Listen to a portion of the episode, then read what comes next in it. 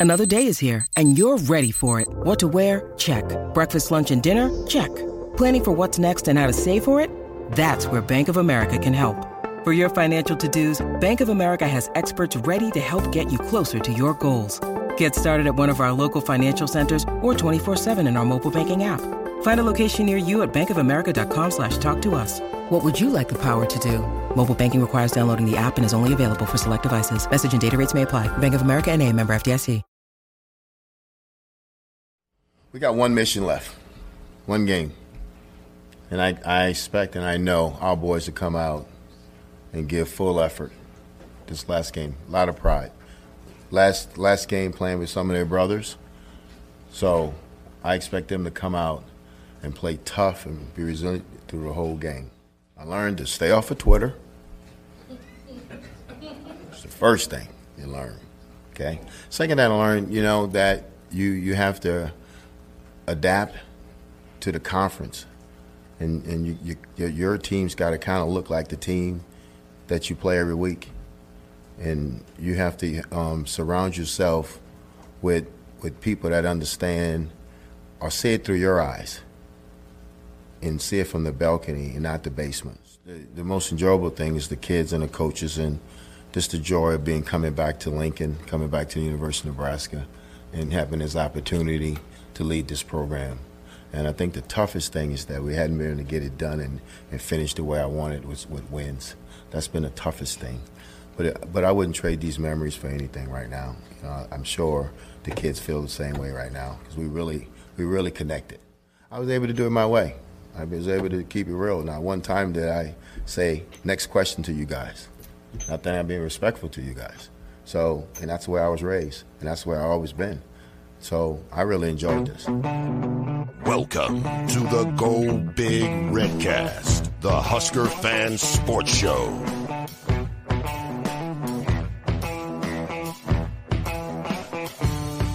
Welcome to the Go Big Redcast. I'm your host, David Gaspers, and I'm with Honky.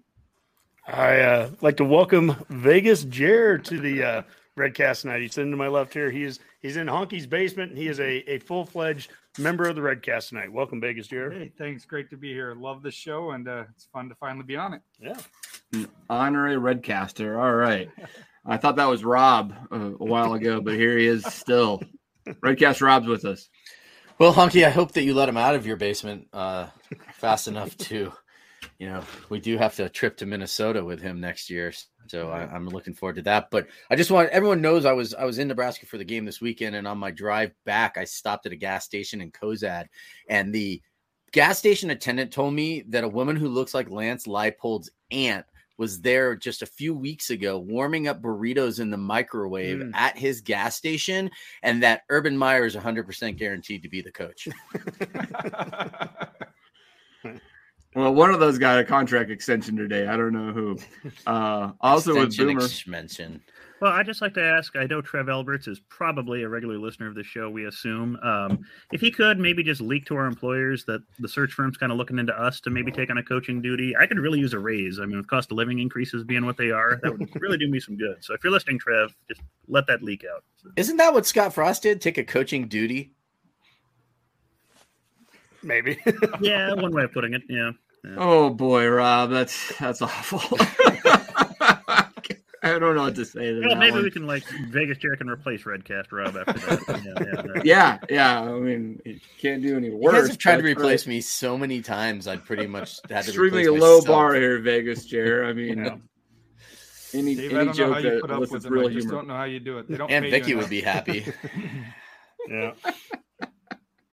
When you need mealtime inspiration, it's worth shopping Kroger, where you'll find over 30,000 mouthwatering choices that excite your inner foodie. And no matter what tasty choice you make, you'll enjoy our everyday low prices, plus extra ways to save, like digital coupons worth over $600 each week. You can also save up to $1 off per gallon at the pump with fuel points. More savings and more inspiring flavors make shopping Kroger worth it every time. Kroger, fresh for everyone. Fuel restrictions apply. Yeah, you guys had a, uh great show, live show on Friday, huh? Yeah, we, the little tweet here of it, but uh, uh, the Hail Varsity Club there, uh, Mac joined us, and uh, it was just want to thank all the That people real. there again. I mean, yeah, like, I did. I mean, it was You guys nice look setup. like professionals. yeah, I want to thank all the people at Hurrdat again there that uh, and Hail Varsity Club that helped us with all the setup. That was uh, uh, they did a great job there, and it was a lot of fun. And uh, we we had a, a good turnout. It's it's a little tough on Friday nights in Omaha, um, but uh, I mean I think we probably had about thirty people out there that showed up for it, and uh, it was a really good opportunity to get to meet some some Redcasters afterwards as well. So that was a a lot of fun. Um, you know, I guess uh, I'll just go right into some of the promos here, Dave, and and one of them is Absolutely. obviously the the, the Hail Varsity. Uh, go to hailvarsity.com slash subscribe. Use Redcast, and you can get ten percent off your your annual subscription. And then if you go to Hail Varsity Club, you can get ten percent off your meal if you are a member, uh, a subscriber to the Hail Varsity uh, Alumni Hall. This was a big deal that we wanted to make sure that people knew about. Was uh, you we're really letting people know about the Southpointe Pavilion store behind Barnes and Noble. They have the new sign up there, so we put the the new photo up there too. And uh, we had Redcast Amy from the Husk Girls. She even stopped by there uh, on her way out, and she bought some alumni halls gear and everything, and, and tagged us on a tweet. So uh, uh, that was a lot of fun to see. And then uh, the of course Smack and Smooch. You know, we have our shirts and our koozies and all that good stuff. I we ran out of shirts. All the shirts are gone. We made a whole nother batch of them. They're gone, but I did have a couple extra koozies, and I've given one to a, uh, Vegas Jer here, so uh, that's a that's a good thing. Which which of the koozies went the fastest? Who which which uh you know is it He doesn't make as many of them on the the camouflage, and so there's camouflage one with the Redcast logo on it, and those things like everyone wants those. But uh, I didn't see those, Hunky. we've had well, yeah, because stop it. Are you doing? God Almighty, that's terrible. But yeah, we- we've had uh, yeah, we you know we had the the white ones, the black ones, the that, and then we even have we even have some of the tall boy ones. They went pretty fast too. Oh. So uh, nice? we like our tall boys. Are those for the skinny cans for like the seltzers? Yeah, Yeah. Or, or the Bud Light next, the zero carb ones that, that I was drinking for a Mm. or while. bottles. They they work really well for bottles. They they do All not right. fit cans. I tried multiple times on Thursday night when we got there. Um, I'm really regretting Thursday night. I'm still feeling Thursday night. Hey, uh, just before we go on to our tweets of the week, Conk, with uh, Alumni Hall, that was the Southpointe Pavilion location. So you and Rob were there. Right? No, I was there. I've been I've been hearing that Rob was going to visit this location for at least three months. I think so. I I'm did. excited if you finally made it. I did, and I got some. I actually picked up some um, cool stuff for my son because he didn't have any Husker stuff that fit. Obviously, all my stuff's too big, so I got him a new sweatshirt. I bought him a new hat, um, and we spent some time in the store. The staff there was really, really nice, super accommodating. They gave us some prizes on Oh, yeah. for Saturday for Friday night. Um, we had some twenty five dollar gift cards that we gave away. They gave us some paraphernalia to give out, including this really cool hat that ended up getting traded at the end of the night by some people, like from Mac's sister to Mac to um one somebody else was there like watching. So it was really cool. Um alumni hall they've been such a good partner for us. Um it, has been really cool to have them around. And um also i guess i could just go ahead and say that they are planning on extending um their agreement with us through next season as well. So we're we're really exciting. looking Very to cool. continue doing business with them because they right. are um, they just treat us really well Yeah, and, and- Redcasters definitely check out Alumni Hall for sure. And, yeah, and and they're on the um they're on the south side of Barnes and Noble. So if you're facing the store, it's on the left on the right hand side as you're walking towards your Lululemon stuff, ladies. So pick up some stuff for yourself and your husbands. all right, all right. With uh, directions there by Google Rob. Um, let's uh, go on to uh, the rest of the tweets of the week, Conk. Absolutely. Well, as I said earlier, I want to welcome Vegas Jared here, and I just I, I thought this was funny, uh, Jared, because you had posted it this morning, and it's uh, Dan Walken apparently had blocked you, and and uh, was it something you said? Do you, do you have any idea what you said? I have no idea. I actually Danny Cannell had tweeted something and it was one of his tweets. I'm like, why can't I see this? And I clicked on it. I'm like, oh, I'm blocked by him. So I'm sure it was something during the pandemic that something had happened where he didn't want college football to be played or something. And I probably spouted off. So Uh, either that or I liked one of Rob's tweets, something like that. Well, he well, it's funny true. because he blocked me when he tweeted out something about steroids and it was like completely um tone deaf from him. And i was like well dave you know anabolic steroid steroids aren't just used for gaining muscle they're also used by athletes for faster recovery time. I was like i learned that simply by using google. And and uh it's, it's a badge he- of and he blocked and he blocked me Yeah. So yeah, he's he's he, like I would say he's Charmin soft, but that would be insulting to Charmin because he's much softer than that. Well, it's a badge of honor, and and another badge of honor is that uh, you said that we were the first podcast that you'd listened to, Yeah. and, and and you dated it all the way back to the December fourth episode of Yeah. 2017, Yeah. After we had hired Frost. Yeah, I think it was the Tuesday after that, and I had literally never listened to a podcast and listened to you guys. And I, I do want to just say this. I was going to say at the show. I'll say it now. I do want to thank you guys because I know the last five years have not been fun, probably to do this a lot of time. But honestly, there are so many of us that look forward to listening to you guys, and it is hmm. therapeutic for us to listen to Rob rant and get mad and break down things and stuff. But I really do mean that. And not just that, it's introduced me to so many people through your hmm. podcast, whether it's Jim in Minnesota or just other people, the you know, the Big Ten guys, the eyes on Big Ten guys. Hmm. I've just met so many people, and it's all because I started following you guys on Twitter, listening to you guys and stuff like that. So it, it is just an awesome honor to be here, and you guys just do such a great job. So thank you so much. And no matter how dark it gets, please keep making these podcasts because we need them. well, I think you just segued us perfectly into the next tweet of the week, and this came from Jack Mitchell, and he goes, "Starting seven years ago today, what were the top five happiest moments for Husker basketball and football fans? What if you restricted to only games?" And I and when I saw that, and that, he sent that out this morning. When I saw that, I immediately thought of that. Really, kind of coincides with the timeline of what we've been doing, which is part of the reason why it's been so hard to do it. Is that you know I remember on day one talking with Dave about it, and Dave's like, "Well, we're going to be a football and a basketball, and you know we'll do some baseball, and maybe we'll hit a few other things, but kind of primarily that." And when you think about how historically bad we've been over the last six years of doing this, but um, he said off the top of his head, his top five moment, moments. Uh, he said 2016 football versus Oregon, the home win. 2018 football against uh, Michigan State, so that nine six snow yep. game. Um, Mac came down here and we were watching in the hot Okay, tub and it was yeah. snowing on us. It was it was really romantic. If, if uh, you know if you're sitting with your buddy in a hot tub, is that romantic? I guess. Uh, the final miles year comeback versus Iowa.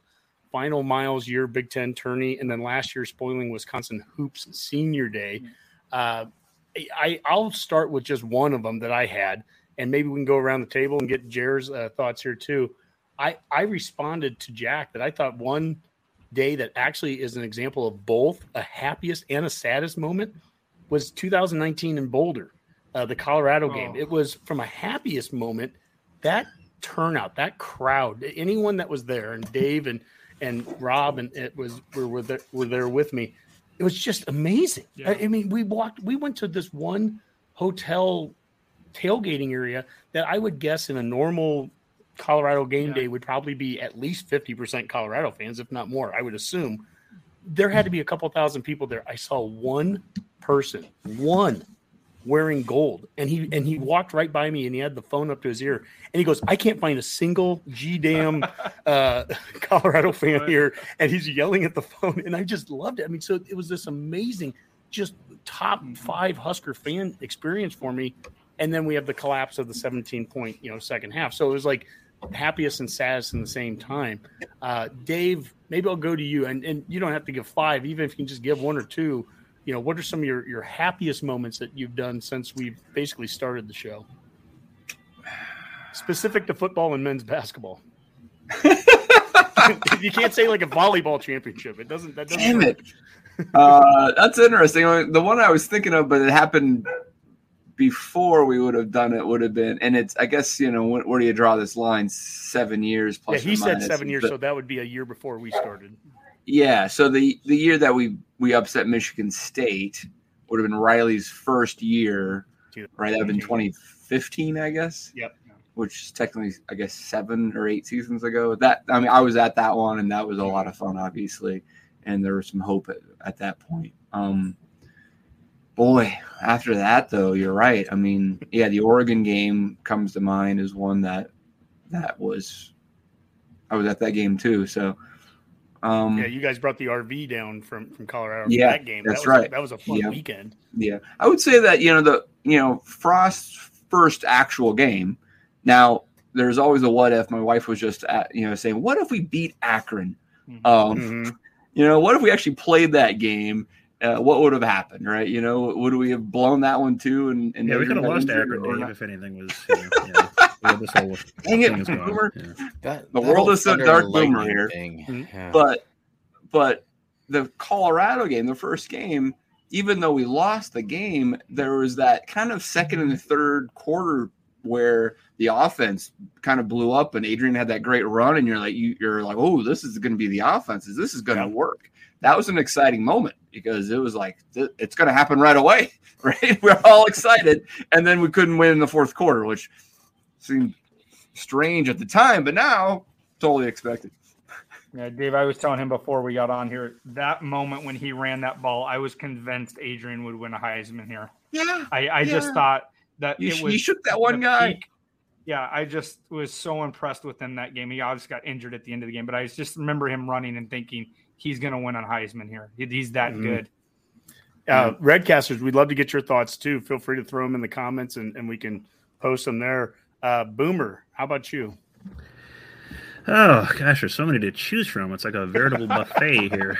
Uh, well, I think one fun game in kind of a weird time. I think just kind of because of what year it was and things that were going on was the 2020 game when they beat Penn State, and kind of an unexpected win. And that was just a weird time for everybody with you know the pandemic going on and the questions of are we even going to play football at all? Are we not? The Big Ten looked like they were canceling it, then it came back, and then you know all of those difficulties, all that the, the tough times before the season even started, and then we played football. We had to play Ohio State right out of the gate. Wisconsin canceled, and that was kind of tough. And then to actually beat Penn State, you know, who's at least a name, it's a blue blood. It was fun, and then we had a little bit of confidence at least for a week until we played Illinois the next week. But forget that part. We're just talking about the good times, and that was okay. I kind of enjoyed that. It was fun. So. Hey, Rob, how about you? Um, the like one of the probably for me the most one of the most exciting games that I can think of during when Maurice Washington broke around the left side in Boulder and ran the ball. I, I can't remember how long that run was, but it About seemed like he ran the, the distance of the field, right? When he when he did that and we were where we were down there in that uh, south end zone, right there on the corner, right behind him, basically watching him run down that sideline the whole way, you could tell he was going to make it. I've never been as happy as I was at that moment as a Husker fan. Hmm. the saddest I've ever, I think the saddest, the worst moment for me was when Five we minutes pulled, later. when we pulled the water boy off the bench for that last field goal. Oh, oh yeah, in overtime. Yeah, because I was standing next to, I think I was like, I was watching Dave and Dave. Who were you standing with? I can't remember who you were standing with. I was but I with could- Skip, I think. Yeah, and you guys were like a few rows down below me, and like they, And I'm Monkey. pretty sure you started walking out of the stadium as that guy came onto the field because you're like, "There's no way he's making this." Like, and I was just, and I was sitting there uh, with actually one of my coworkers' husbands, who's a who's a Nebraska fan, and and uh, and I looked at him, and he looked at me, and he was just like, he goes, "I could make this." And then the ball, I think I can't remember what happened. That ball like fell short, went right, landed in the end zone, and I was ah, I've never Yeah, been so sad in my everywhere but life. in.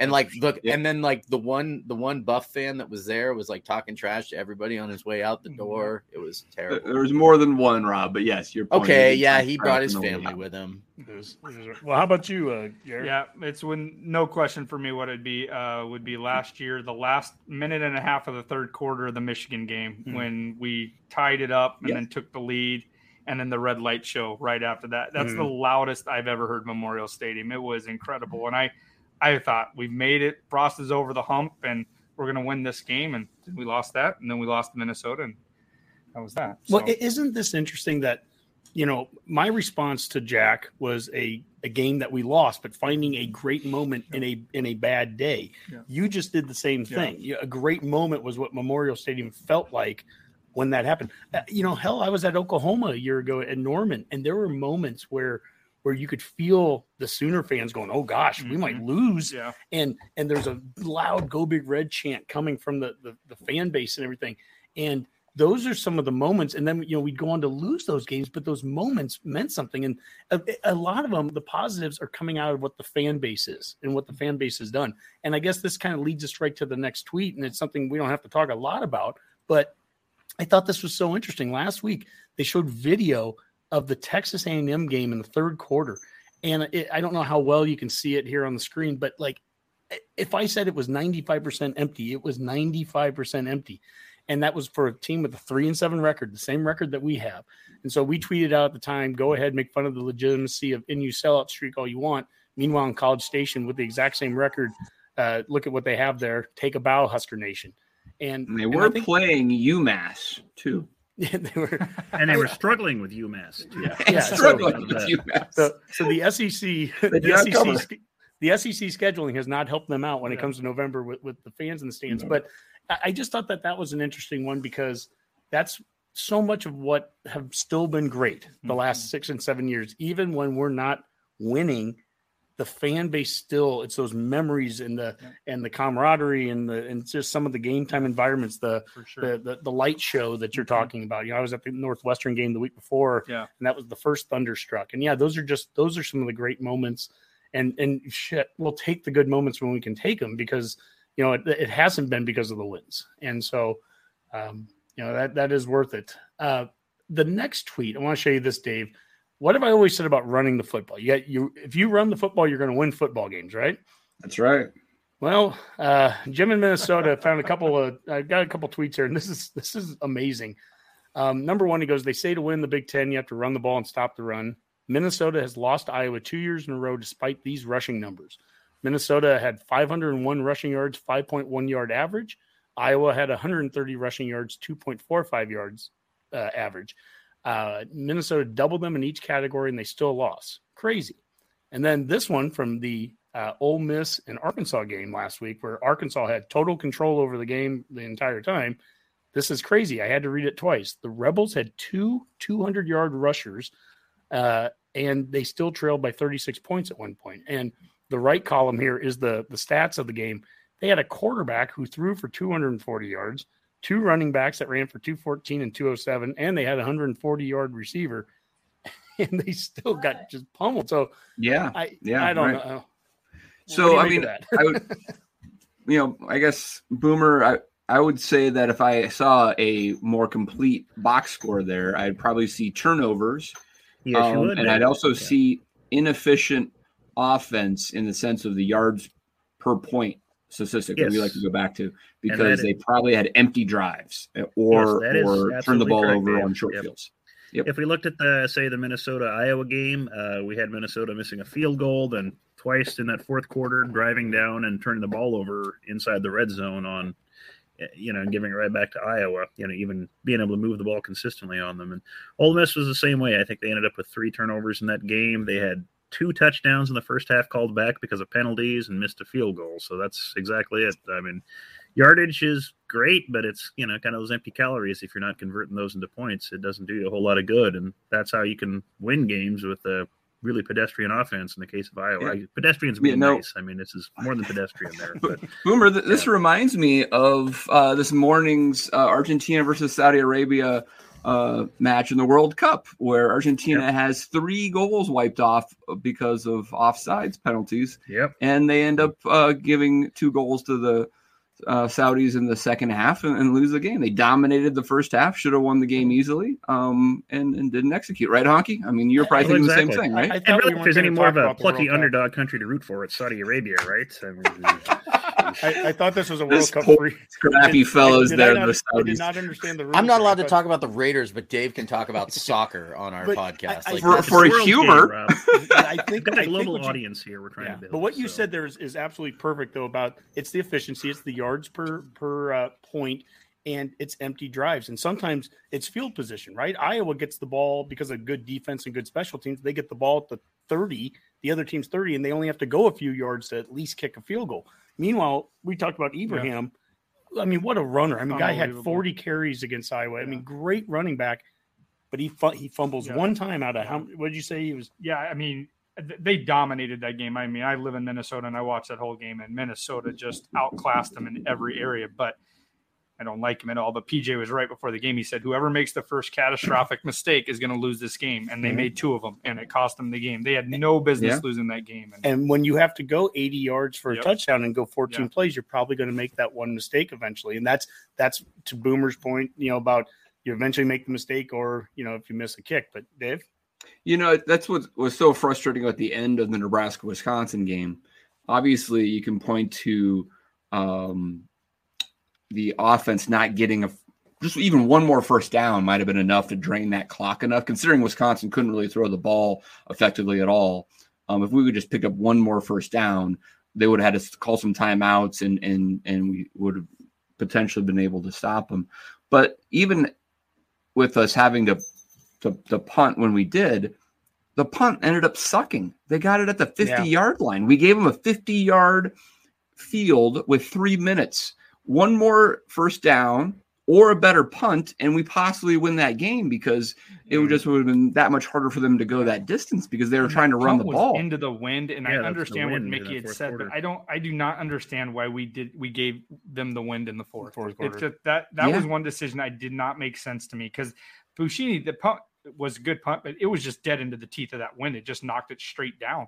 And well, we needed an I- Aussie rules punter. That's what we needed, Jared. or we needed one to go to the left. You know, we've Yeah. always been really good on that punt to the left. Oh, sure. Well, and you know, we had the first down on the one drive. We had the first down that started with uh, Thompson rolling out mm-hmm. to the left, a little run pass option. He kept it, ran it for seven yards. I was like, okay, good. That's now you're in second three. Let's keep him on the move. They we saw some some legs being used with Thompson, the most we've seen really all year, specifically with with Whipple calling it.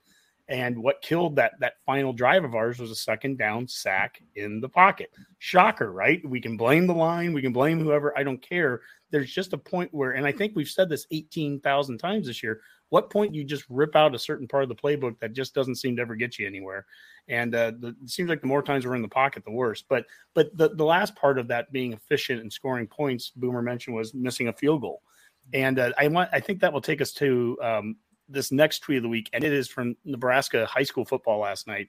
Uh, Tristan Alvano uh, from Omaha Westside, who just had an amazing game. I don't know how many of you guys. I know Jerry, you Yeah, I watched, it. I mean, he went five for five, including making this last second forty some yard field goal. 45 yards. 45 yard. I mean, he, he made him by by 50. I mean, he has a huge Oh, leg. yeah.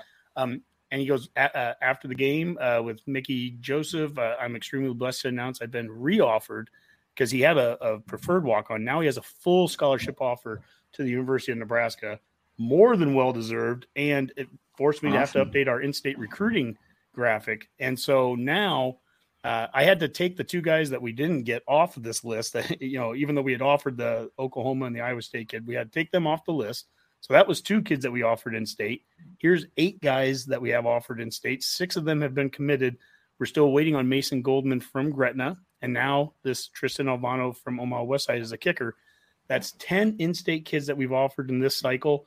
Um, it absolutely should have been eleven. Anybody that saw Flores last night, um, and I Yeah. I've I've heard more than enough to hear that uh, I think Joseph uh, would extend that or tried to to go back and, and Yeah, damage yeah. control, but couldn't. So that's eleven. Yeah. There was a there's a couple of other players in state even that we haven't offered. The talent is there. That's why we've always. I, I think I may stop doing this graphic in the future, Dave, because I did it for a while just to try to you know inform people. You're running out of talent. space. Yeah, well, that was the thing. It used to be Nebraska doesn't have talent. Stop talking about in-state recruiting. Look at this thing. Look at next year already. Six kids there. One of them, Caleb Benning, who had a big game last night, and then three there from 2025 and, and the 2026 kids. So um, it's just to show that for the 18th, umpteenth million time here, we have talent. Uh, I think it's one of the things that um, I don't want to see get blown up with whatever's going to happen with the coaching search. I don't want to see the, the momentum that's been made in state here blow up. And I think that Joseph's an important part of this. And maybe so much so, Dave, that this could be our last tweet of the week and get us into our final discussion point. And now, scarlet colored glasses. Lars Anderson, he's caught a little bit of got caught a little bit of crap here on uh, social media here last day, but he goes, I think, don't know, think Mickey Joseph is going to get Nebraska job. I could be wrong because Trev has done such a great job of keeping it tight lipped, but one of my best sources is telling me it's Mickey. If it happens, don't be surprised if his brother joins the new staff. And uh, we we retrieve this Husker nut who said, "Is your source Nebraska AD Ed Stewart?" Because I, I believe that was that was one of the he was going to be the AD according to Lars a few years ago. Uh, oh yeah, Dirk guaranteed. Chatelain- Yeah. yeah, guaranteed. Well, Dirk Chatelain also had free tip if your source is repeatedly wrong, find a new source. Um, Dave, this is where I'm going to hand it over to you because you you can run this better than I can, the, the coaching talk. But look, I mean, if it's Mickey Joseph, I, I no complaints from here. Okay, so this is not a discussion about Lars thinking it's For me. or not. yeah, for me, it, I have no issue with that. Right? It's more just the. Uh, I think it's still wide open. I, I nobody knows any more right now than we than we did a week ago, other than probably some names have started to come off the list, and maybe that's a, a we think point. we don't know what we think, right? we Yeah. think right. So go for Uh, it, Dave. So, well, back to Lars actually, because I thought uh, another. Um, if you could bring that back up, actually, Sure. Was um, he actually had a, a follow up tweet. Boomer, I don't know if you saw that, but he was like, "Imagine next year with Mickey as head coach, Vance Joseph as the D coordinator, and Eric Bieniemy as the offensive coordinator." Yeah. Everybody's like, "What are you smoking, Lars? Why would How Bieniemy- is Eric why would- Bieniemy?" Why well, you know, Kansas you're, City? you're, you're Can getting we tired up for that now? you know, Yes. tough things like you know the Chiefs' offense and Mahomes. You, you hate that drag and doing the Super Bowls and stuff. You, you need a new challenge. So why wouldn't he come here for probably similar or less money? I mean, come on. you know. Right. Yeah, I mean, anyone can put like random things together. I, I think it was Caleb Henry put together, and you know, he contemplated like Vince Lombardi and you know Tom Osborne and somebody else coaching. You know, imagine that staff. It's just yeah. I don't just throw names out to throw names out there. It's fun to speculate and goofiness, but you know, if you want to be at all vaguely serious about it, you can do better than that. So Yeah. Yeah. The message board geniuses is the best for this type of stuff, right? Because I one of them had like that that Tio Tio was coming back and was going to mentor Mickey in the in the role for Yeah. three years. yeah, I'm like, who makes this stuff up, man?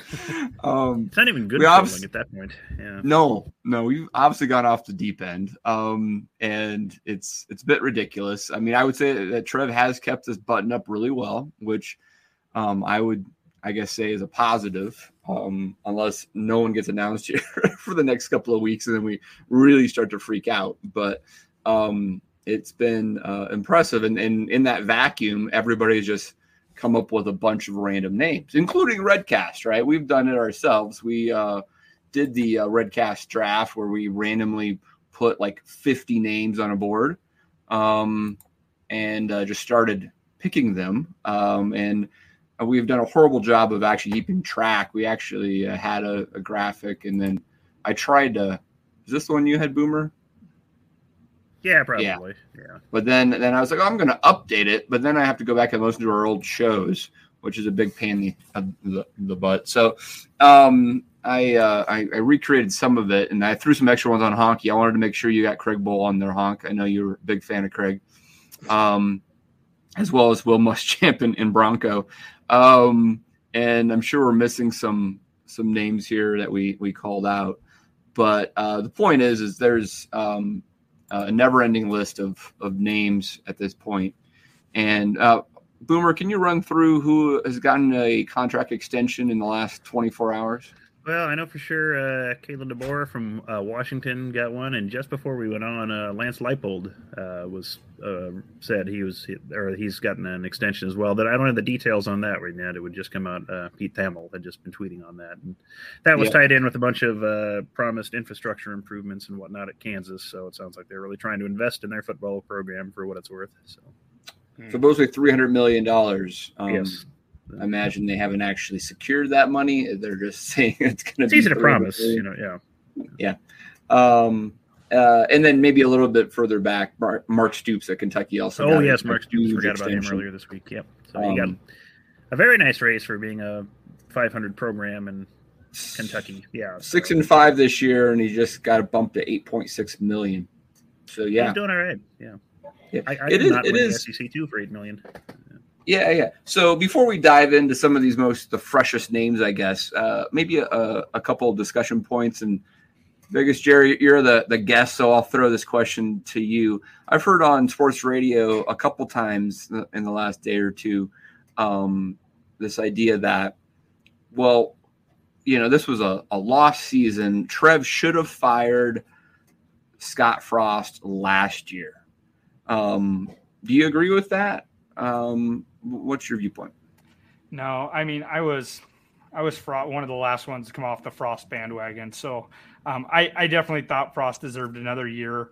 Um, man, it just it's so hard to understand the Frost era. We were so close in so many games, and I you know I hear a lot of people saying like, "Oh, this team is fighting for Mickey."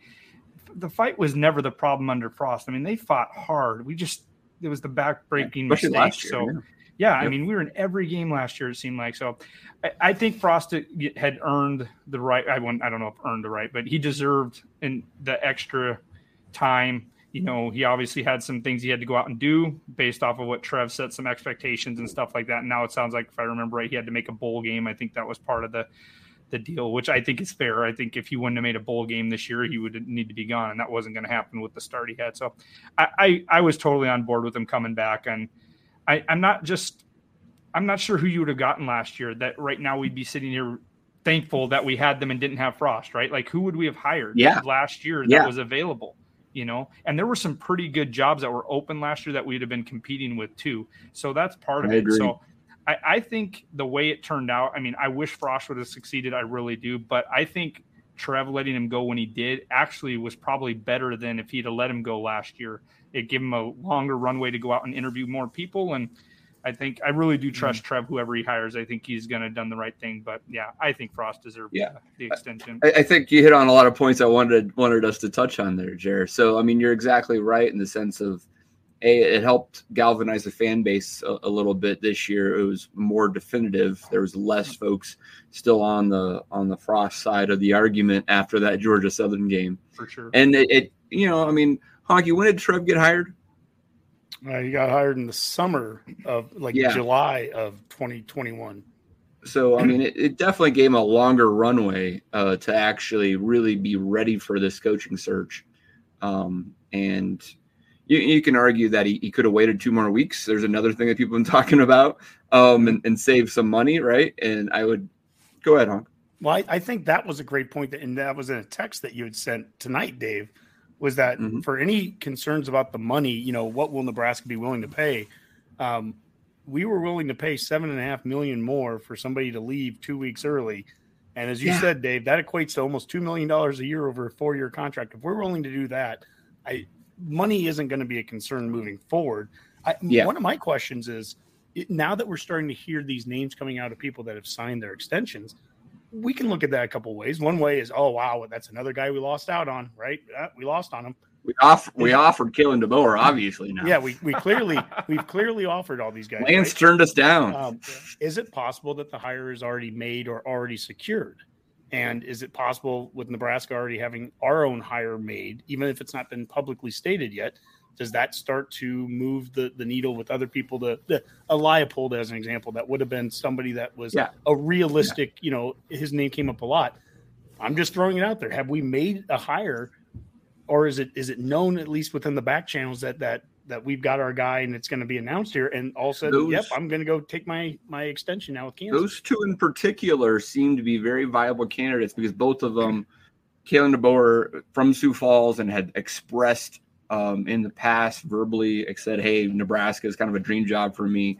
Um, and then and Lance Leipold, obviously with Nebraska connections and with Wisconsin generally off the board, seemed like that would have been a very logical thing. So I, I, I hear what you're saying, Honk. You know, I think the the money thing is interesting to me, just in the sense of like if if we end up hearing that that let, us hypothetically say that Trev has done this very meticulous search, uh, that all his analytics had the search firm vet people, all this type of stuff, and he's selected the guy, right? It's it's Kalen DeBoer at University of Washington for whatever reason, um, and then we hear that he ended up um, not offering Kalen DeBoer because the buyout at Washington was too much or something like that.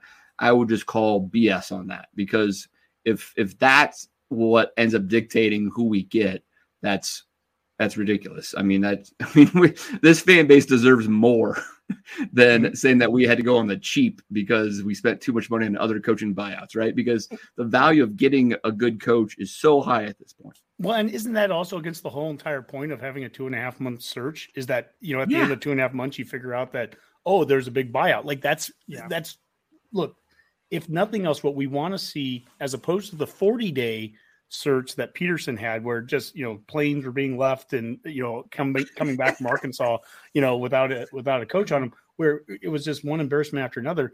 Look, I understand that it's frustrating right now because we, as fans, we just don't know anything yet. But that also kind of shows that Trev's running this. Hopefully, if everything's going right, he's running it pretty well. Nobody knows anything, and and what I anticipate is going to happen is at the time that he wants to make the announcement, he's going to come out, have his announcement made. It's going to be the guy that he wants to have it, and he's going to be able to explain why it's that guy.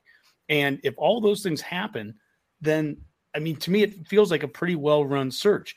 If it's if it's the you know the worst case scenario would be something like that that starts to come out that we're going after somebody mm-hmm. and for for reasons like buyouts or just you know somebody played us and and you know that's that's what we can't have happen yeah. right now we need we need to to have a sure thing with with whoever it is that Trev's been able to vet through over the last 70 days yeah there could be folks who listen to this show that have heard in the last week that essentially Matt Rhule tur- turned us down, that Mark Stoops turned us down, that Lance Leipold and Kalen DeBoer, right? And and some people will believe that, and mm. I I won't, right? I mean, there's a chance that someone has turned us down. It's it's possible, um, but I mean, just because someone gets an extension or is suddenly not not interested, it, it, there's a lot of factors that go into that.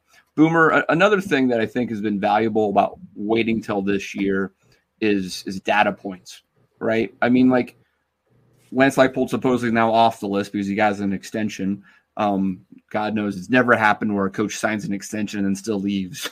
it's, it's happened, folks.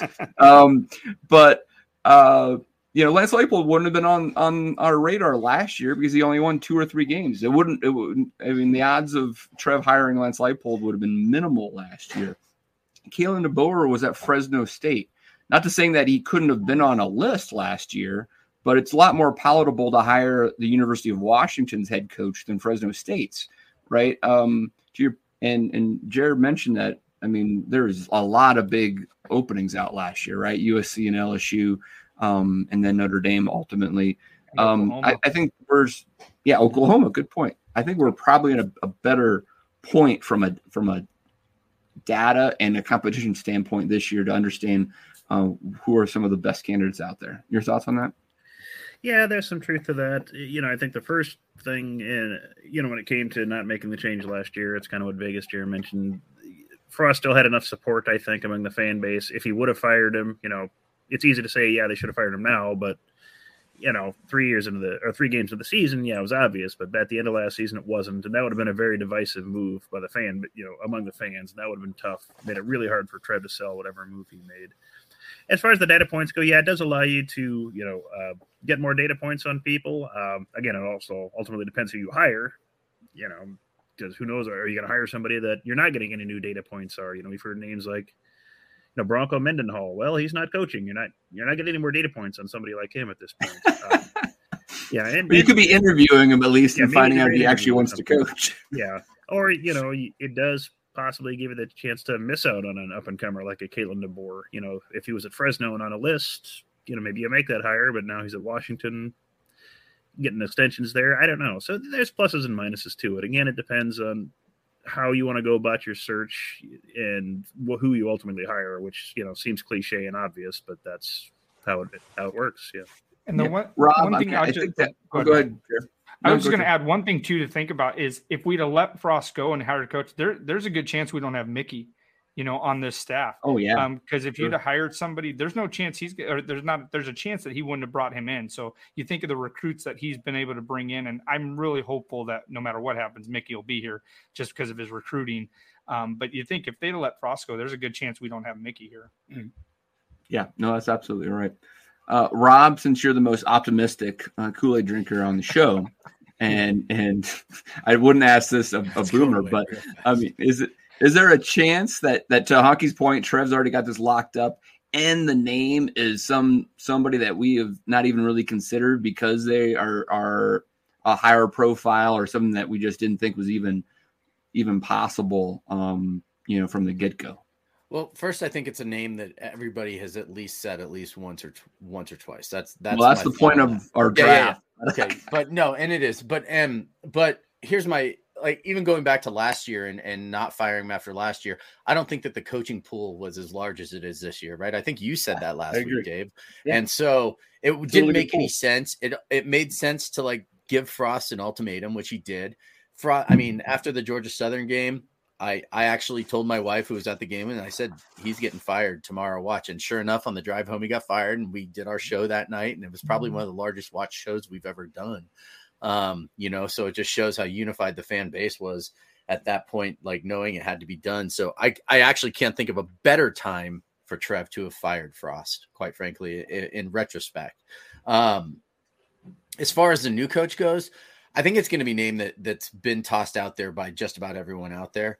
Um, hmm. it, it, I have a feeling, and you know, listening to like Sip talk on his show, um, a little bit. You know, that guy, for for all that's said and done about all the people out there, one, he's been one of the quieter ones about the coaching talk. But one of the things that I did hear him say is that we will probably have an announcement on Saturday with a press conference on Sunday after the Iowa game. And it's been that tight lipped. And I know that so, a lot of people are saying, you know, a, a lot of stuff out there. I think it's going to be somebody, I, I think it's going to be like an oh my god, I can't believe this actually happened. Kind we'll of. We'll throw a name out. Let's have fun with it, Rob. I think it's. I, I think it might be Lane Kiffin. Yeah, I really so, do. So Lane's I, obviously been rumored with Auburn. With Auburn, but maybe that's the smoke, and it's actually the fire. I do, I do. I think after, um, and especially if he loses the Mississippi State this weekend.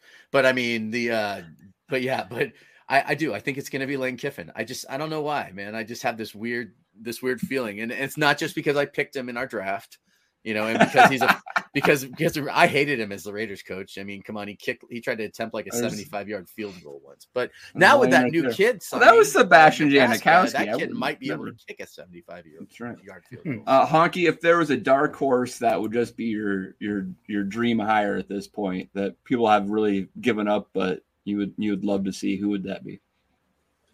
Oh, I'm not good at this. Um, I, will throw. No, you're not.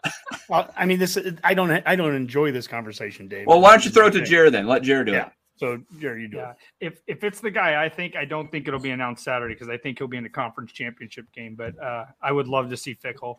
But I think that mm. it's been so quiet about him, and mm-hmm. I think that is kind of suspicious that his name as good as he too. is, his name not to have been at the top of these lists and mingled in there, it's really suspicious to me. So I would think that would be one reason if we don't hear Saturday or Sunday after the Iowa game, it's because kind of like Frost when we hired him, you know, we had to kind of wait that week for him to play in that game, and it got announced during the, the conference championship game for UCF that year. Mm. Um, so I, I, would love to see Fickell. I don't know. Like I said, I think his dream job is Ohio State. So but, but not going to come open anytime yeah, soon. I don't waiting. think. Right? Yeah, what I think is that there's uh, it's for me it's not about predicting who the one guy is i think that there's a number of good names out yeah, there sure. that any one of them i could be really happy with and Fickell certainly falls into that i mm-hmm. mean you hear klieman's name from k-state and i've heard some people on twitter you know talk about how that somehow hiring k-state's coach would be beneath us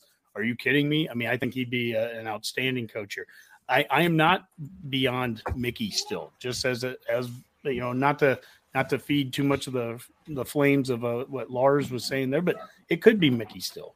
Um, there's a number of coaches I think that could fit, and one of the things to give maybe a more historical, you know, viewpoint on it is that you know we've talked about this with uh, Mike Babcock when we had him on here and we did the Nebraska Oklahoma history. We talked about Devaney, and Devaney wasn't the first option at Nebraska, and so nope you know, Pete Carroll, you know, he was probably about seventh or eighth on the USC list. And so I don't know who was number one or who is number one on Trev's list. I don't know if Nick Saban wasn't number one for Alabama. No, and, and I don't know if we'll get the number one guy on Trev's list. We may, we may not. We may never find out who was number one on it. It really doesn't matter. We know that we got the number one guy on Bill Moos's list, and it led to five seasons of, of you know really bad losing football. I mean, worst football since the fifties. And so it, it, I don't want, I think the main thing to remember is that whenever that announcement comes, so it's going to come on Saturday or it's going to come on Sunday or whenever it does, we don't win or lose football games on that day. We, the, the, the success of that coach is not going to be known that day. It's going to come a year and two and three down the road. And this is mm-hmm. where I think uh, I've changed as a fan. And, and I think as fans, when, when Frost got hired and we, we it was hard not to get sucked into it. It was hard not to get sucked into the. Uh, I hope the the Big Ten has to adjust to us press conference, but that press conference, we we won a national championship. We're going to win national championships because of you know that day we were going to win them, and, and we and we started judging and creating the the the expectations off of that day. And this is going to be that we. It's not that we can't have some success even fairly quickly, and and success means get to a bowl game, right? But Thanks, Boomer. But regardless, regardless, I mean, this is going to be something that we're not going to know about for another year or two. What what kind of coach we got? Yeah. um, no Yeah, matter who it that's is. No matter who. Yeah. So don't get too high uh, or too low based off of whoever the hire Yeah, and it, the thing I would throw Rob- in there too is I really trust Trev. Like I, I do trust Trev with this, and so I, like if it was Bill Moos making this decision, I mean, Frost he didn't interview anybody else. Frost was the only candidate, right? I mean, that's who everybody wanted. So I trust Trev with this decision. It's kind of like what Honk said. Whoever he chooses, I'm gonna fully back and hope it works out. Well, I'll, I'll, I'll fully back him, but I uh, you the hire of Mark Whipple might be at his feet too. So, uh, Ro- Rob, you want to say something? Yeah, the as I was saying that I thought it was going to be Lane Kiffin, an article actually a notification on my phone popped up about Lane Kiffin actually sat down and spoke with his team, confirming with them that he is not going to Auburn. So Kiffin to Nebraska confirmed. Did he say not Nebraska too? He- well, he just said that he hadn't accepted any other coaching jobs, but it was directly to the Auburn rumor. So All right, so Boomer, uh, before we uh, maybe move to the betcast, uh, you're like maybe dark horse, no one's talking about or not talking enough about guy that might resurface. Well, uh, you know, Luke Fickell would probably be the more ideal one. It I do find it odd that he hasn't come up in any coaching conversation, whether it's Nebraska Yeah. or Auburn or Colorado or you know any of the other big Power Five schools that are open. You know, he makes good money at Cincinnati. He's doing good things there. They're joining the Big Twelve next year. Maybe he's content to just wait out there until you know Ohio State comes open. He's not a you know he's not an old guy. He's what forty something, I would imagine. He's not a very old Yeah. coach, so Yeah, maybe he thinks he can wait there. I don't know, but it does seem odd he hasn't popped up for anything. And as quiet as his coaching search has been, you know, that could be a possibility and a little subterfuge there. Uh, you know, it, some of the other names that pop up that, you know, kind of popped up early, you haven't heard anything from, like uh, Dave Doeren from NC State. You know, seems quiet. Would he be the type that, you know, he's not a splashy hire, but he kind of checks some of the boxes that Trev wants and gives you something to build on? I don't know. So certainly some possibilities there. So. Yeah. Sure, It- absolutely. When Vegas Jared mentioned uh, conference championship games, I thought he was going w- towards Chris Klieman. He's not really a dark horse per se, but he's definitely resurfaced recently. And K State is going to be in the Big Big Twelve championship game. So, I mean, I, I, I mean, Rob, I hear you. Sipple saying it's going to be on Saturday. I mean, Saturday. I mean, there's a tons of games being played on Saturday, um, and so I just don't get if it's a sitting coach, how how likely it is, unless it is Lane Kiffin because Miss- he Ole Miss plays on plays Thursday night. Yeah. Um, but I, I, I mean, if it's someone like Klieman, um, The who's a very realistic Klieman is option at his this best point. friend is the AD at K State. That's his best yeah, friend. and I heard that he might be retiring at some Oh, point. really? You Oh, never okay. know. I did not But, hear that. you know, Yeah, Gene Taylor won't be there forever, I guess, right? I don't know. Well, one thing I'll throw Um, out is with Mickey. If it was Mickey, wouldn't it already be announced? That's that's I mean, the thing. it- I don't. is if there it's any- Mickey? It would have been. It had. It would have been uh, to me. If it was Mickey, they would have done it before the Minnesota game. Yeah, is there well is there any advantage to waiting until Saturday after the the Iowa game if it was going to be Mickey? And and No, I don't think so either. Yeah. Yeah. I mean that's the so I mean I, I kind of right now to be honest with you I mean I, you asked me earlier Dave a name I I'm not I can't even give a name I don't want to give a name but I kind of get the feeling honestly I think Trev already has the guy I think I think the No, name is that's fair. already I Now, think it's I think Is it's there uh, done. a coach's name that's know who it popped up a lot that you would absolutely not want? I know we all say we trust Trev. I've been burned enough times by athletic directors. I'm going to wait and see Yeah. before I trust anything they do. Is there a Mhm. coach that if they got hired, you just kind of, eh. PJ Fleck. Uh, one, yeah. It- But of the You know, a lot of people- I guess we've heard. I yeah. mean, Twitter is ridiculous, guys. Let's all face No, it, right? I mean, Whatever, like, Dave. Mickey No, was right Come today in his pressure to stay off of Twitter. Yeah. I mean, like Yeah. you'll read one guy saying like, you know, if Lance Lance is hired, I'll quit quit being a fan, and the next Right. guy's like, Lance is Yeah. my guy, right? And it's Yeah. like, dude, I mean, like, and like I was listening to Eyes on the Big. You mentioned, um, you know, meeting a lot of people on Twitter. Eyes on the Big uh, Ten uh, podcast with Jeffrey the Greek, and Yeah.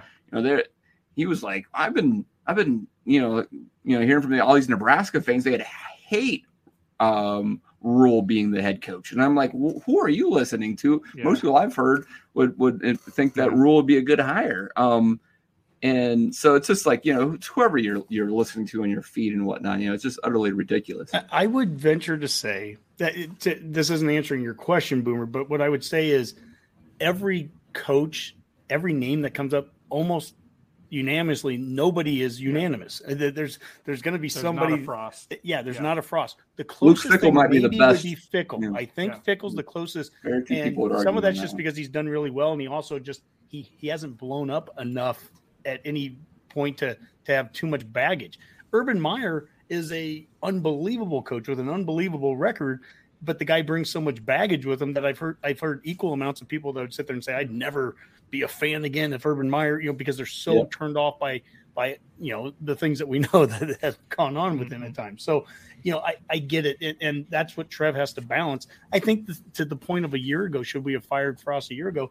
Trev had to balance some of those things back then too. It's not just an AD's decision. I do trust in Trev, and yet at the same token, it's not always just the AD's decision to go and make a change right now. Because if you've got big boosters that really support a coach, and you venture, you know, maybe you lose the big boosters if you make a, a move a year ago. That you have to you have to factor those things in. There's a lot of moving parts. So when somebody made that comment earlier that on Sunday night, uh, Trev was at uh, the Champions Club talking with boosters. I probably was. I'm sure he was. He's going to talk to a lot of people, and that's part of the 70 day search. Is that you're going to make sure you have vetted it with.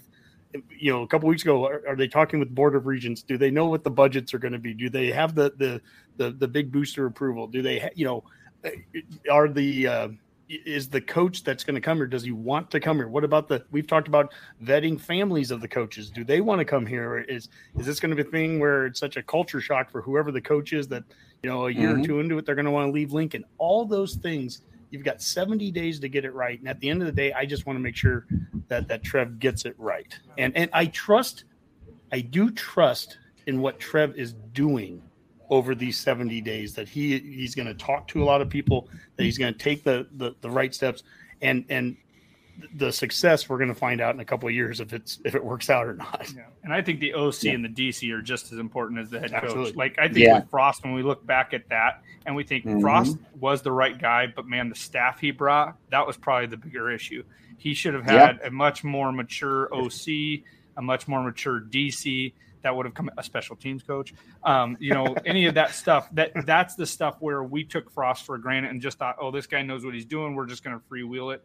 And there should have been a lot Yep. more vetting going on there Absolutely. staff. Agreed. That'd be one of the downfalls of Lance Leipold that I, I, I just am really could be concerned with him bringing that offensive and defensive coordinator that been with him the whole way. Obviously, he's been successful, but as we know, I think uh, Big Ten um, is, is a little bit different, and it's a really high level of coaching here, and you can easily get out coached real quick.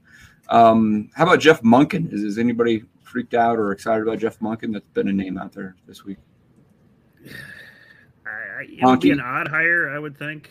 You know, I'd, Army's I, I know some people right, might be the- excited. He'd bring the triple option here, but I, I think he would No. know better than to try to institute that. He I think. Dave, that goes right back to what you just said about. Like, I mean, he's doing it in the Naval Academy, or, or I'm sorry, he's Army, an Army, yeah. right? I'm sorry, Mhm. Army, but he's Yeah.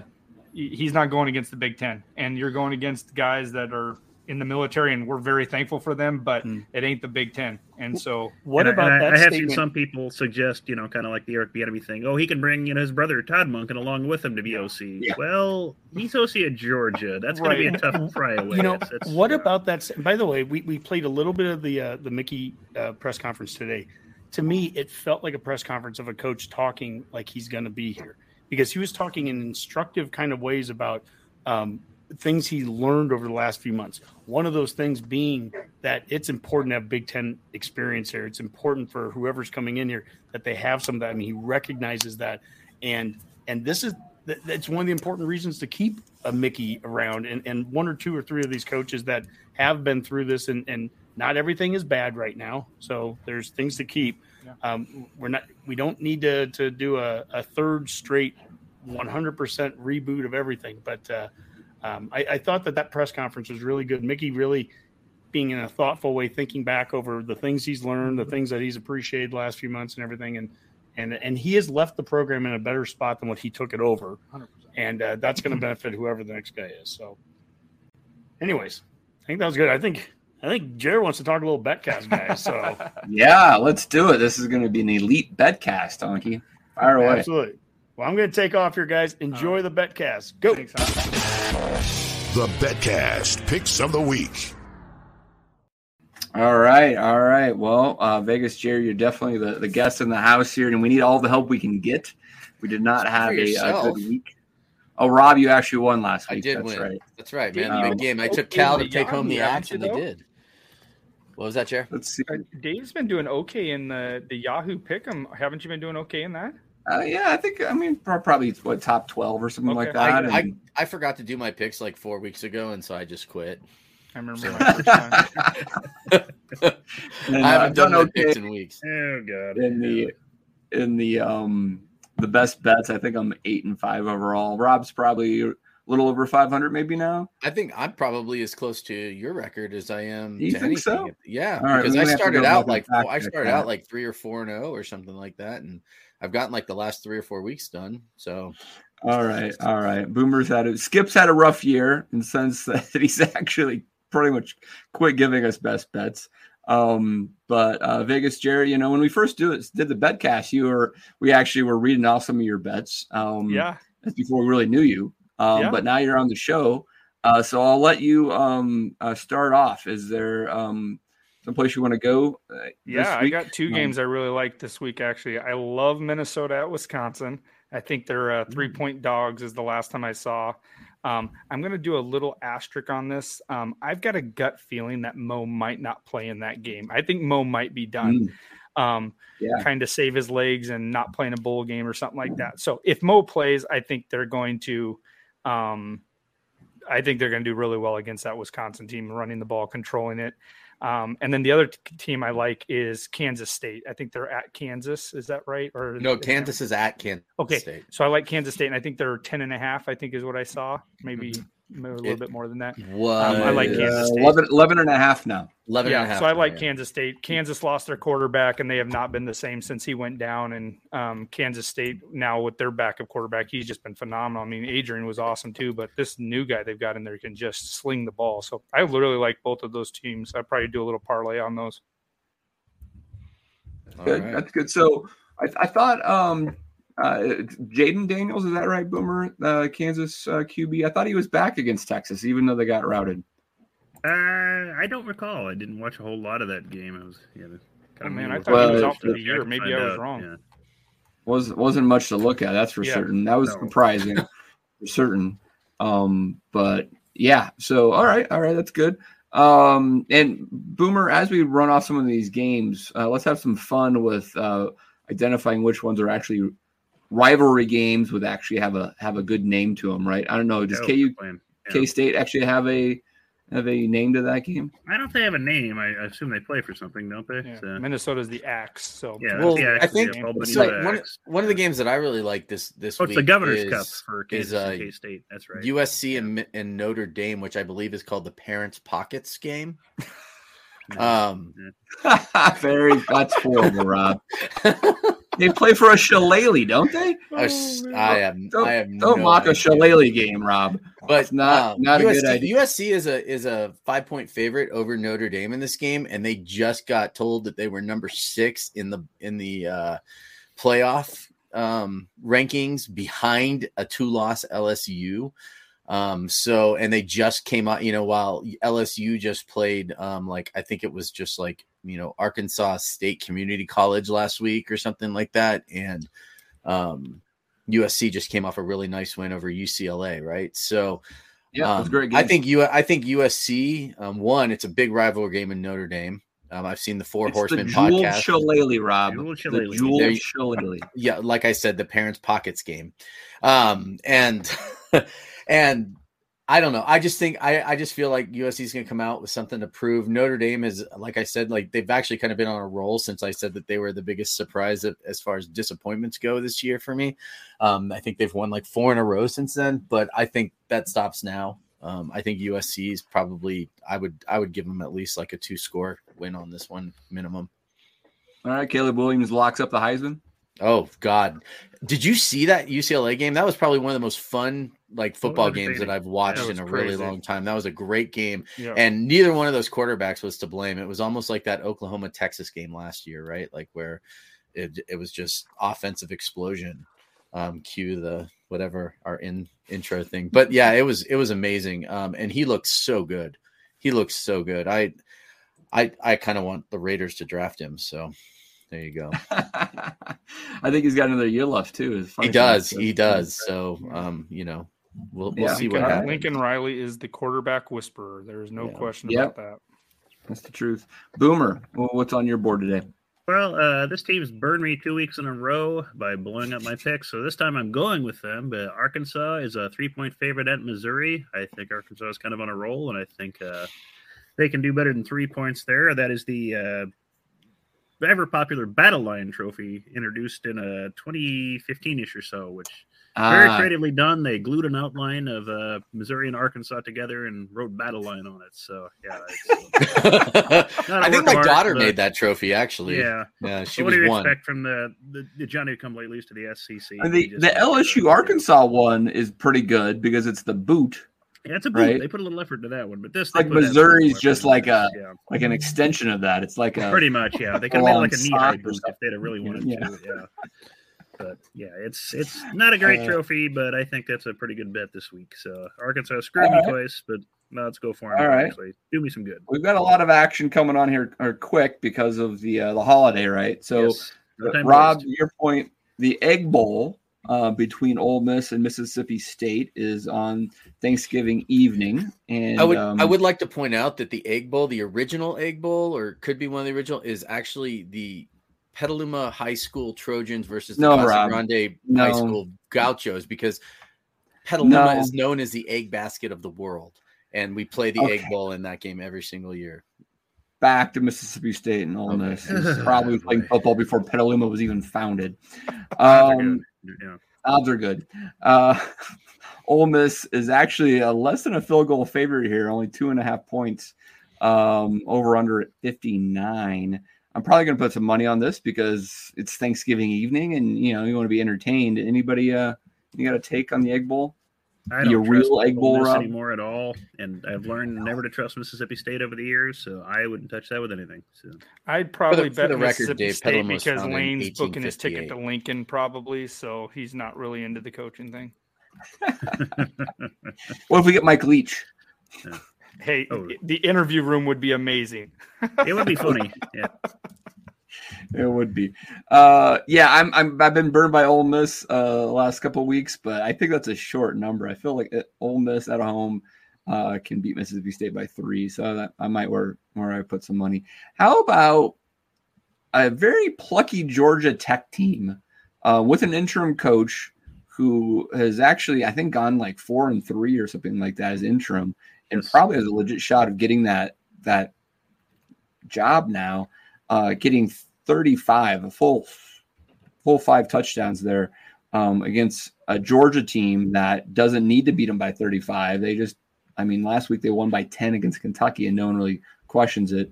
Now, if you look like trending wise, Georgia has just blown the doors off of Georgia Tech the last four or five years, but um, with an intern coach and Georgia maybe not being that motivated to to risk anybody in the second half, you think there's a backdoor cover sitting there?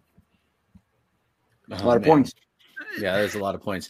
Yeah, fun fact that um, the over under in the Nebraska Iowa game is 38 and a half. So it's actually the spread for that game is almost as big as the over under for our game this week. Um, That's true. Jared, Yeah. since we have you on here and we'll consider you a, a betting expert, Yeah. um, do you, when you look at those totals, over unders, do you really uh, key in on on key numbers, numbers that are uh, common uh, point totals, and just yeah, like you know, if they're gonna fall on certain. I, I do a little bit. I to be honest, I, what I look a lot of times is the teams that are playing what their team totals are going to be. Like, if I were Yeah. betting that Iowa game, there's no way I'm betting over on 38 because I don't know how Nebraska's getting to 10 points probably against that defense, in my opinion. Now, I mean, Yeah. it could happen, but if if I'm betting the odds. I think you know Iowa's probably scoring 24, and we're maybe at nine. So, you know that's getting close to it, but I don't see how we're getting to 38 there. So that that's more when I look at betting that that's what I more look at what the teams do for scoring and um, sometimes you get that discrepancy with you can bet the team totals now is a big thing out in Vegas. And Yeah. sometimes the team totals don't jive with what you're looking at on that total number. So sometimes they kind of give away what you're looking at. So yeah, yeah, they don't move as fast. mhm. Um, yeah, that's a good point. That's a good point. Um, Iron Bowl, Auburn, Alabama. Um, it's in Tuscaloosa. Uh, Alabama, 22 point favorites. Um, this is they've been favored by this as much before. Auburn obviously almost beat them last year. Any thoughts on the Iron Bowl, guys? This is Yeah, the first I- time in a long while the Iron Bowl it just has real no grand meaning to the Mhm. landscape of college football, isn't it? I mean, Mm-hmm. yeah, weird. So Yeah, ahead, I- Yeah. I was just I was just gonna say that that's a game where I would never give.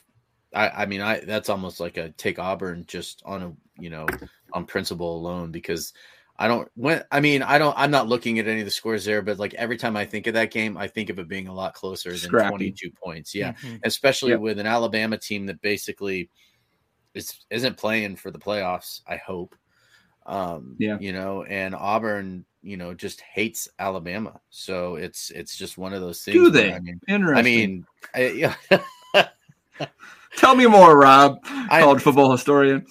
well, I'm just, you know, it's uh again, 20 my point is 22 points is a lot for a game like that. So, yeah, Yeah, I hear you. Um, a couple more in the SEC that stood out to me that I thought maybe there's some value in is uh, number six LSU. To your point, Rob, of USC feeling jilted a little bit. LSU trying to legitimize legitimize their their run to the college football playoff um, at nine and two, going to College Station, a team that's clearly quit. They they could barely. They just was the the UMass game was like twenty to three or something. Twenty like to that. three, yeah. It Yeah. like was it even tied at halftime? It was something ridiculous. Yeah, it was. It's unbelievable. not a good They're game. only getting it's at ten now. I, I I got it at nine and a half, but I'm like, really, LSU is only going to win by by ten points against a team that's completely given up on Jimbo. Uh, a, a number almost stinks. It feels like to me. Yeah, yeah. I don't know what to what to make of that line there. Yeah. I get it. Maybe LSU. Obviously, they haven't been that explosive offensively, and and uh, you know, but boy, it just seems like that's it's closer than what you'd think. Um, Tennessee Vanderbilt. Uh, Tennessee only a two touchdown favorite. I know Vanderbilt just beat Florida at home. This is at Oh, wait, Vanderbilt wait, hold on, again. And- I, I think uh, the Gamecocks just scored again. So Hendon Hooker is injured, so I guess maybe. I guess that I, I guess I, I I I buy into that one. Mm-hmm. What about the Apple Cup going out west? Uh, newly uh, minted contract with Kalen DeBoer, only two point favorites over Wazoo. This is in Pullman, which probably means it's um, going to be and it's night, so it's probably going to be freezing cold and miserable. And well, he's got his money. He can take the rest of the season off now. So, so that works. Yeah. I think I think Boomer, what did you say earlier? It's a guaranteed loss now because he just signed his extension. So Yeah, that was Honky that said that in Yeah. our text thread. Yep. So Yeah. kind of how that works. You got your money, you can call it quits. So yep, yep.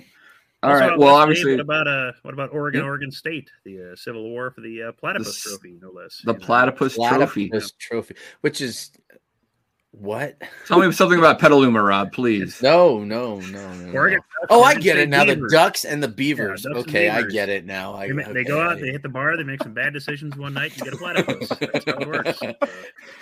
Uh, uh, I'm sure if there's a house divided there, I'm sure that's a running joke with the kids. Oh, Oh, look at the platypus. be a bunch of kids running around in platypus outfits. Yeah, it's great. Uh, you guys yeah, you know, thoughts John. on- Where's Perry? Go ahead, Vex. I was going to ask if you guys had any thoughts on the Michigan Ohio State game. I thought that number was kind of really odd. I thought it'd be a lot closer number than that. to It's put 10 and a half. Every- Is that like, what it was? Michigan's Like- So injuries, look I at- don't know, yeah, or Michigan's injuries to running backs. But So he's- the- the look setting ahead it back, line- right? Yeah, I, I don't know. The look ahead line Seven. before last week's game was eight, actually. Okay. So you could have got this at plus eight, and uh, it's still at plus seven and a half right now. Um, and so the question is, is Blake Corum healthy and is, he, is he playing? So, I mean, it seems like they're expecting him to play because that's about the same number. I think if he was going to be out, I think this line would have already f- floated to to ten or so. I just Um, can't stop thinking about last year's game and Michigan's O Yeah. line just annihilated Ohio State. I mean, it just they just marched on them. So I just I don't know. I just that that is such a fishing line to me. Yeah, Well, and no, I the hear you. over under on that's only 56 too, which it you know that one seems a little weird too because I can see this becoming a kind of a high scoring you know event. Yeah, but, Michigan is going to try to take the air out of the, but I was going to say, but I wouldn't be out. surprised if Michigan tried to just go for you know time of possession on this Yeah. one, and and so I I mean, I guess is this the one where I can say I'm not going to touch it with a big foot or big Or ten Big Ten foot foot pole? pole, yep. Yeah. Or you also have the option of the other Big Ten West clash, Purdue at Indiana for the old Oaken bucket, which could Mm. help decide the West. So The Purdue, old what, Oaken about bucket. and a half point favorites. So do you think Yeah. they can pull this off? And Indiana just beat Michigan State, so they they're coming off. Yeah. Which I'm big win for them. shocked with. That's so Wow. stunning to me. yeah, I didn't get that either. Michigan I would not have. State's a 24 to 7. I will say this: my best bet of the year, Lost my, them. actually my biggest bet in college football this year was the Michigan State under. I just there Yeah. was their line was it was seven uh, seven and a half, I think, and it was just I, there's, there's no way they were winning eight games. So I uh, I pounded that, and so that was a good winner for me. Yeah, yeah. I mine is probably the Colorado under. Mhm. I, I got it at like three, and I'm like, seriously, these guys are going to win three games. Yeah, they're giving you money there, Got Dave. That one. was free money. Yeah. Yeah. I know. And then uh, Skip actually was all over the Nevada um, um, under, and he's going to hit that. I, I had a little bit on that, but he put a lot on it. And I mean, it's like just awful teams, you know. Yeah, I've got another big bet on Minnesota over. They've got to beat Wisconsin in order for me to hit it. So their number was Oh, seven and a half, and they need to, so they need to beat Wisconsin to get there. So Man, I was Those are- listening to some local radio today about Colorado football and just the whole thing with like NIL and their donors and how, and you know, these are like local guys that are pretty in tune with the program, just talking about how so many of the large donors for Colorado have completely du- jumped ship. Like, no season tickets anymore. Like they've like they have like empty suites there that they're basically like giving away in some of the in some of the areas and no money coming into that program. They like they're like, well, I don't know how they expect to hire any kind of big name in coaching because you know they have to get it approved through the state of Colorado essentially to pay this guy, and they don't have any money in the football program to pay this guy anything extra. So it's man, what a program like fall from grace. Like if we don't destroy them next year with our new coach and everything, then I, I'm pretty I much I may never watch oh college gosh, football again. Week two. Yeah, Yeah. like The, the two names I've heard rumored at Colorado have been Bronco and Tom Herman. So I don't know. We'll we'll see. Hmm. Um, uh, Boomer, I, I mentioned one other Big Ten rivalry just because of the the the trophy. Uh, Michigan State, Penn State. Oh God, that's one of the finest trophies ever invented. I I know we showed pictures of it before, and holy crap, that was one of those. Oh my God, this trophy is due tomorrow. Find stuff in the storage closet and glue it together. A land grant trophy. Yeah, land grant trophy. It's got like a Whole oh, I can't of even stuff. explain to you how bad this looks. Well, we'll post some pictures of that in our Twitter feed just so you can What's the line can on that drink game in day? just the sheer awfulness of that trophy. It's uh, Yeah, 18. Wow. Yeah, it's not good. Yeah, it is not a good trophy, folks. If you thought the It's in Happy Valley. and- yeah, if you thought the Heroes and Freedom Trophy were bad, you ought to see that thing. So, yeah, it's it, it's not good. Yeah. man.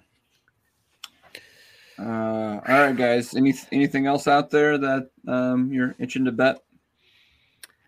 No, that's about it. And then we're starting Nope. to get ready for championship weekend and bowl season. So, All righty. Yeah, and and we'll see if we have a, a coaching uh, show um, either this uh, this Sunday, Monday, or the following Sunday, Monday. It's going to happen eventually. Well, and you, Um, Dave, the transfer portal opens on December fifth. Yep. Like that's when it it is starts. So I would think Yeah, we can we need quick. to have our new Yeah. coach in ASAP to kind of get everything established for that. I, right? ideally, no doubt Yeah. about it. Yeah. But I mean, again, if if this goes back to my money premise too, like if Trev has done a thorough search and has identified someone that are like Chris Klieman as his guy, and he's he's got him lined up, and he's like, oh, I can't do that because I can't wait till December third to hire him.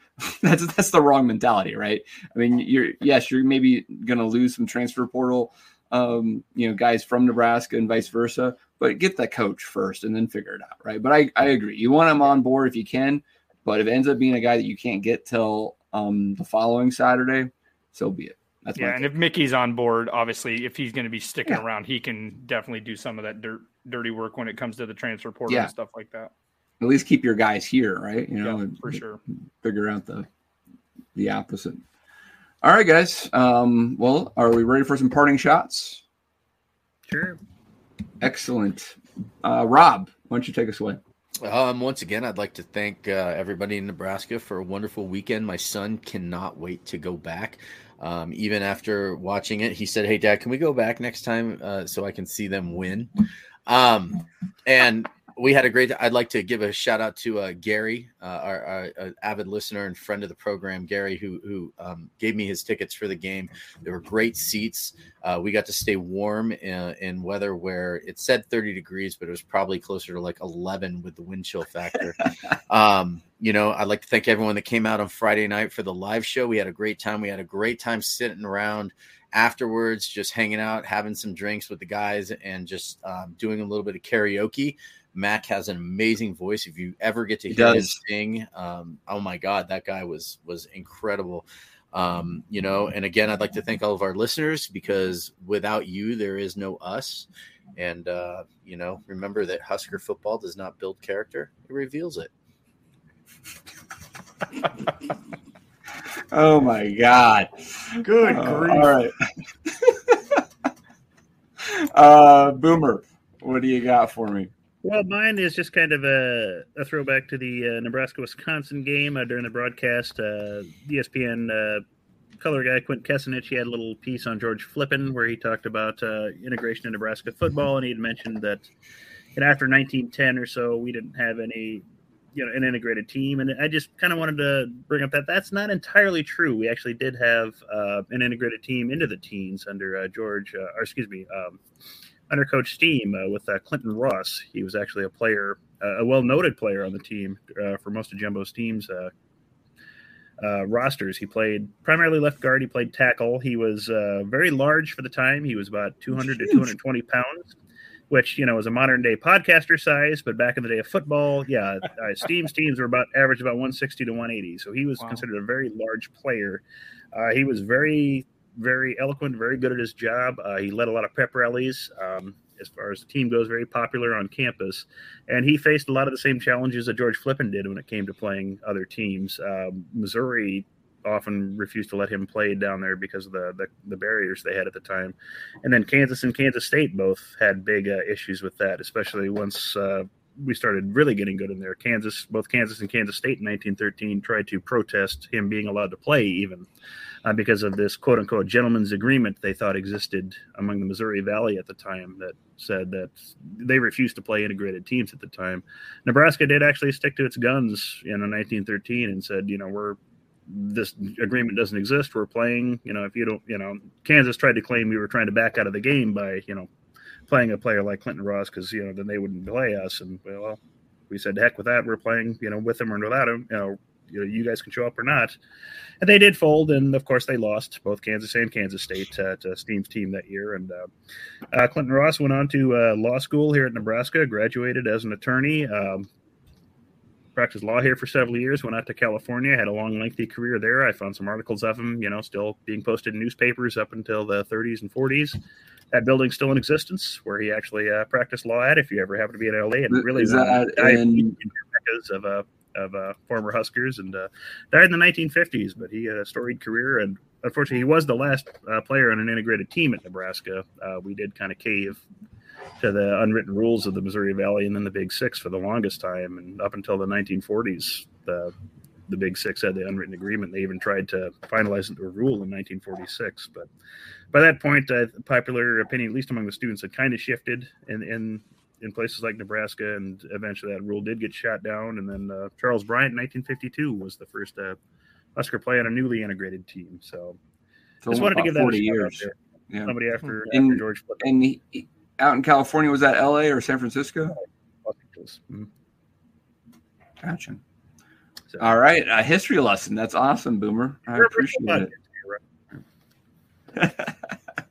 All right, Jer, uh, you can get us out of here. Yeah, first off, that was awesome, Boomer. Thank you so much for doing that. That was fantastic. Uh, yeah, I got two parting shots first uh, for you guys. Just again, thank you so much for doing this. I know it cannot be easy to do it all the time, especially the last few years we've had. So I really, really do appreciate you guys taking the time, effort, money that you've put into this to do this because it really does mean a lot to us fans. Um, my parting shot would be to uh, Kenzie Knuckles and Madi Kubik. They both announced today they're not coming back um, for their COVID year, I guess it would be.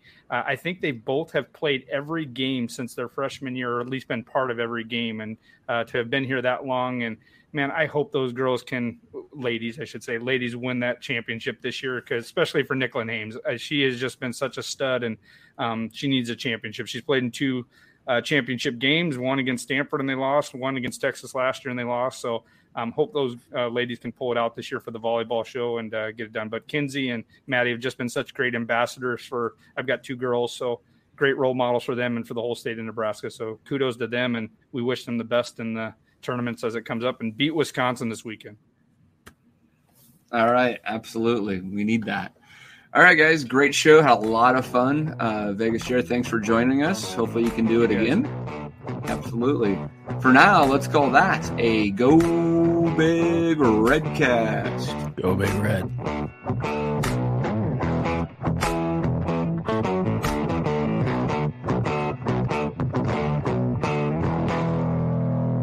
A Hurrdat Media Production.